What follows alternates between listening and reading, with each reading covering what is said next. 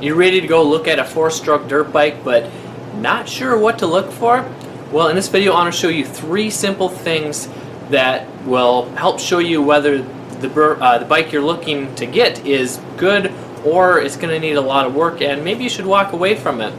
So one thing is how does it start and run? When I go to look at a used dirt bike, uh, I prefer it if the seller does not start the dirt bike before I get there or when I get there because you never know what kind of problem it could have if the seller had to start it uh, before you got there because maybe they have been kicking it a hundred times before you got there because there's something wrong. So I always touch the engine, make sure that the engine is cold uh, uh, before I start it up. So how quickly does it start up? If you're using the proper techniques, you're turning the gas and choke on and using a good kicking technique, does it take one to three kicks to start or does it take five or 10 or 20 or 50?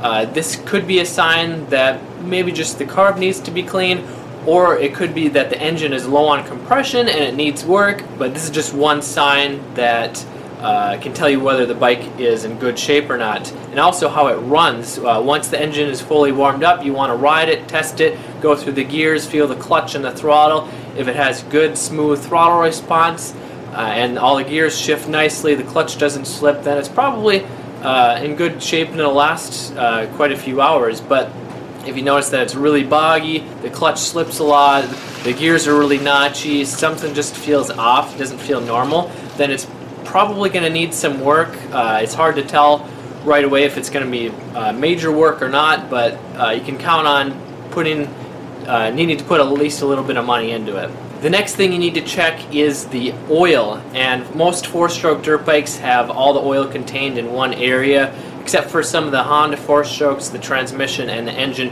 are separated, but uh, it's usually a dipstick or a sight glass they look on the side of the engine. And first you want to check if there is oil in the engine. And you do this by having the bike standing upright. You pull the dipstick out you wipe it off put it back in and pull it out without screwing it in.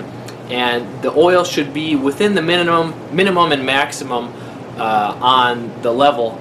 And if it's not if you don't even see it on there then well you know that the bike probably hasn't been maintained enough. So engines, they naturally burn oil, and if you run them long enough, they're going to run low and out of oil, which can severely damage the engine. It can cause it to seize if you run it like that for too long. So if there's no engine oil, or it's extremely black and sludgy, then you know that the owner probably didn't take um, keep up on maintenance and it's probably going to need an engine rebuild sooner rather than later. So count that into the cost of buying it or maybe even walk away. And the third thing you want to check on every four-stroke dirt bike that you're buying is the air filter. A lot of people that don't like working on the dirt bikes, they just uh, neglect or forget to change or clean the air filter. And this is the really the only thing that's stopping dirt and mud and dust from getting into your engine. So if the air filter is dirty, then more engine or then more dirt is going to get into the engine and dirt wears out your engine, the piston, the rings, the valves a lot quicker.